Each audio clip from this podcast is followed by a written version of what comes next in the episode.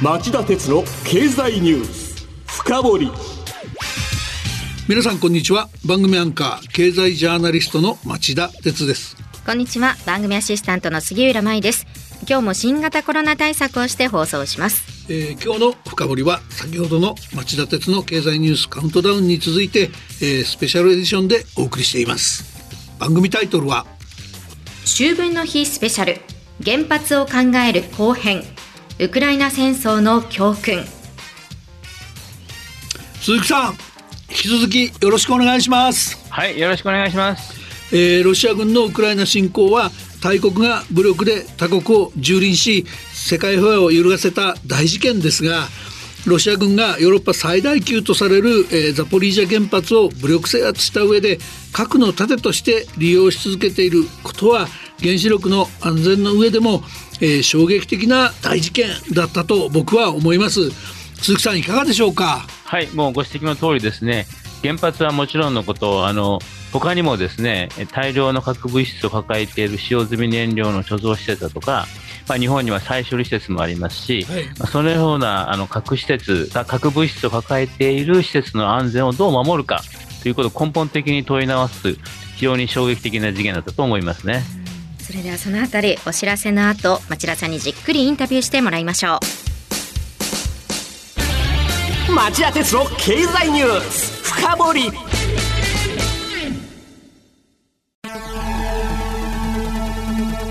番組アンカー経済ジャーナリストの町田哲です。アシスタントの杉浦舞です。金曜日午後4時からは1週間の世界と日本のニュースがわかる町田哲の経済ニュースカウントダウン午後5時35分からは経済ニュースをとことん掘っていく町田鉄の経済ニュース深掘り。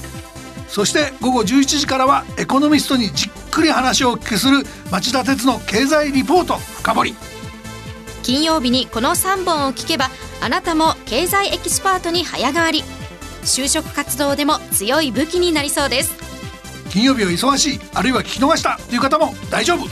ラジコなら1週間いつでも聞くことができますまた公式ツイッター町田鉄の深堀三兄弟もぜひ検索してフォローしてください。激動する事態の中で確かな視点を持つためにも町田鉄の深堀三兄弟ぜひお聞きください。今日の深掘えー、まずはザポリージャ原発の概要と、えー、そこで起きたことそして鈴木さんから何が一番衝撃だったのかを聞かせてください。はい、あのウクライナにはですね当時稼働中の原子炉が15機存在していましたね、今あの、当時は7機が稼働中だったんですが、えー、えー、ウクライナの電力のほぼ5割を超すぐらい電力を供給していました。うん、また廃炉中ではあるんですけども、大量の放射性物質が存在するチェルノルニ原発サイト、ここをまずですね、ロシアはすぐに占拠した。これがまず驚きでした。そうですよね。ねはい。もうこれがまずびっくりしましたが、うん、で、まさかと思われたですね、そのザポリージャ原発への攻撃、まあ、これのニュースは本当に衝撃を受けました。で、うん、あのビデオが、映像があのニュースで見たんですけども、はい、実際にあの戦車を含む重装備の軍隊が入っててですね、うん、えー、実際に射撃をしているシーンは本当に衝撃的なシーンでした。あのザポリージャ原発はですね、おっしゃったようにあの欧州で最大と言われている原発サイトでですね、950万キロワット級の原発が6基もあります。うん、であのまあ、世界最大は実は柏崎刈羽であの82万キロ級82万キロワットの原発7基あるんですが、これが世界最大なんですが、この集中立地しているところに、まあ、攻撃が加わったというのも非常に衝撃的でした。そのシーンを見てですね、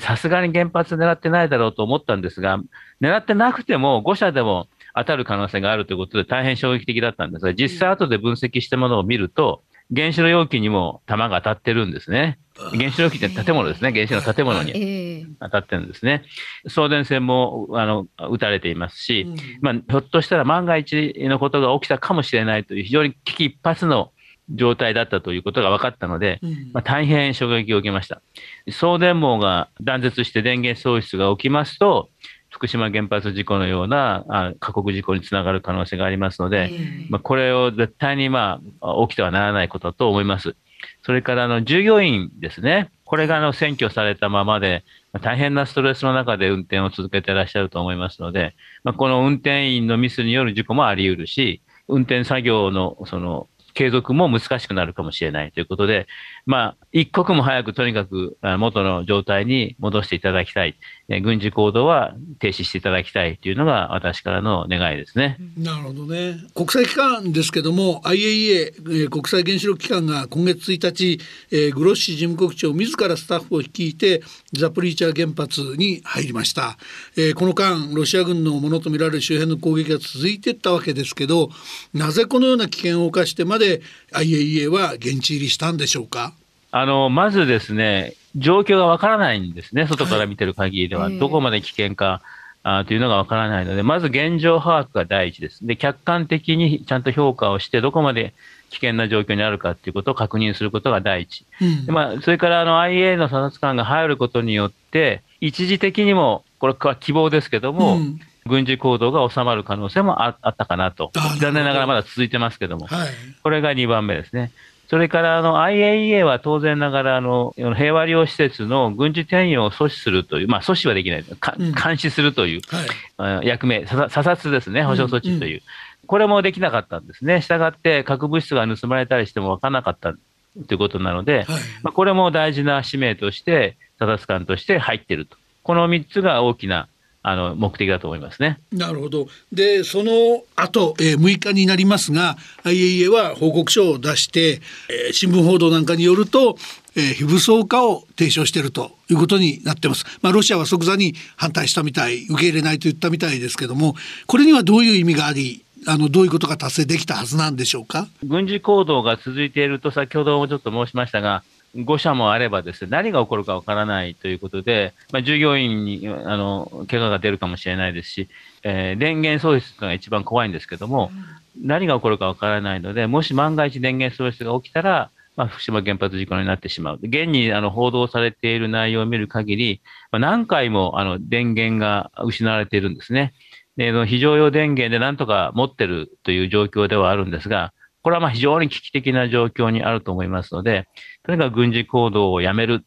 で、あの、安定的な電源供給を続けるということが、安全確保にとっては最も大事なことだと思いますね。この点は国際的な圧力をもっとかけ続けなければいけない、早期に実現しなければいけないということですね。その通りです。まあ、そのために今回の IAE の査察は第一歩と考えていいと思いますね。はい、それで今度はこの戦争が与えてくれた教訓について最後に伺いたいんですけども日本政府原発の再活用積極活用なんかを言ってるロジックを聞いてるとウクライナの戦争っていうと必ず来るのはエネルギーの安定供給っていう言葉ばかりが出てきます。しかし安定供給だけがウクライナのあの戦争が我々に原発再利用で考えておかないこととして示してくれたことなんでしょうか。鈴木さんどうお考えか教えてください。教訓の第一、原発持ってる国はまず戦争はしないという、はい、あのことですね。でもし、戦争区域近いところ、あるいは戦争が起こるかもしれないところでは、まあ、原発依存度はできるだけ下げていくと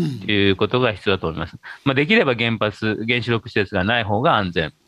すぐにゼロにはできないということもあるかもしれませんので、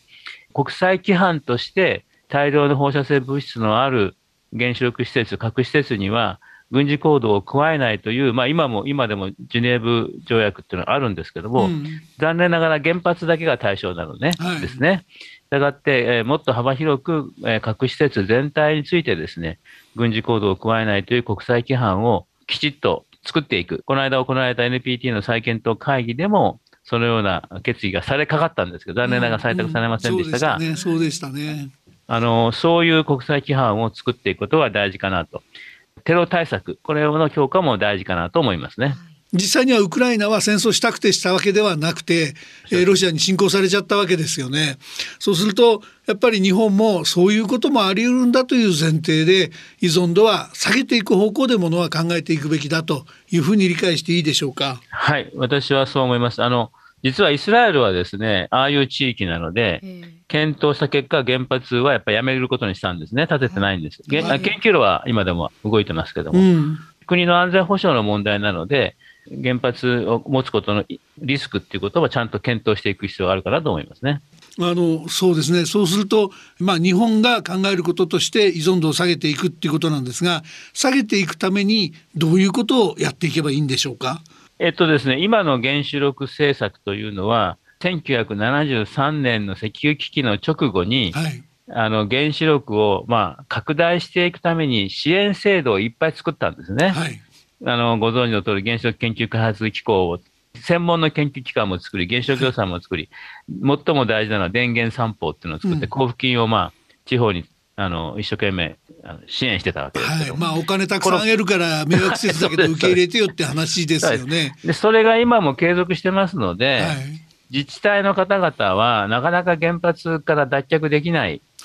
ですよね。はいまあ、だから私はこの交付金制度の見直しをして、要するに原発依存度を下げるためのインセンティブ、動機づけの政策を導入すべきだと。これやらないでですね、依存度を下げるって言ってもなかなか、しかも拡大のための政策が残ったままなので、はいなかなか難しい。本来だったら、例えば下げるんであれば、研究開発機構もですね、原子力専門にするんじゃなくて、エネルギー研究開発機構にするとかですね。うん要するに原発を特別扱いしないで減らしていく政策をちゃんと明らかにしなきゃいけないんですが、うん、ましてや今、えー、革新原子炉で新増設するって言ってるとなると、はい、また原子力依存度できる下げできるだけ下げるっていう政策とは矛盾してると思いますので。入れなくなっちゃいますよね。はい。だから、明確にその方向性をやっぱし示す。そのための政策をちゃんと制度として、えー、作る。これが大事だと思いますね。原発のある現場の取材に行くと地元は、まあ、もちろん賛否両論あるんだけど賛成派の人たちはそれこそ次世代原発っていうか建て替えリプレイスも含めてですねやってほしいっていう声が結構あってで、ね、電力会社はさっさといやもううちはそんな計画持てませんと言えばいいのに今ある原発での地元の関係もあるからそこのとこはもにょもにょもにょもにょ言ってえじゃあやる気あるのったらあるわけないじゃないですか地元の手前言えないだけですみたいなことがね私らの取材には出てくるわけですよね。なるほど。ああいうことが正直に言えない状況を残しちゃいかんということですよね。そうですね。で、まあ、交付金制度による地元と電力の関係はご存知の通り、スキャンダルにもなりましたので、はい、やっぱり不透明な資金のこの流れっていうのはできてしまいますので、まあ、こういう制度はやっぱ早めに改革してですね、原子力依存度を下げるための政策導入を早くしていただきたいと思いますね。なるほど。よくわかりました。本当に鈴木さんならではの奥の奥までこうすべきだということを洞察されたお考え伺えて非常にあの勉強になりました。ありがとうございました。いやこちらこそありがとうございました。ありがとうございましたこの時間は秋分の日スペシャル原発を考える後編ウクライナ戦争の教訓と題して旧原子力委員会の委員長代理も務められ日本経済研究センター特任研究員でもある長崎大学教授の鈴木達次郎さんとリモートをつないでお送りしました。来週9月30日の経済ニュース深掘りはいつも通り夕方5時35分からお送りします。さて町田さん今晩11時からの町田鉄の経済レポート深掘りはどんなテーマでしょうか？はい、えー、今夜は短期経済予測海外編。米欧中は成長を維持できるかと題して日本経済研究センターの宮崎隆副主任研究員に僕がインタビューします。それでは今夜11時に再びお耳にかかりましょう。さようなら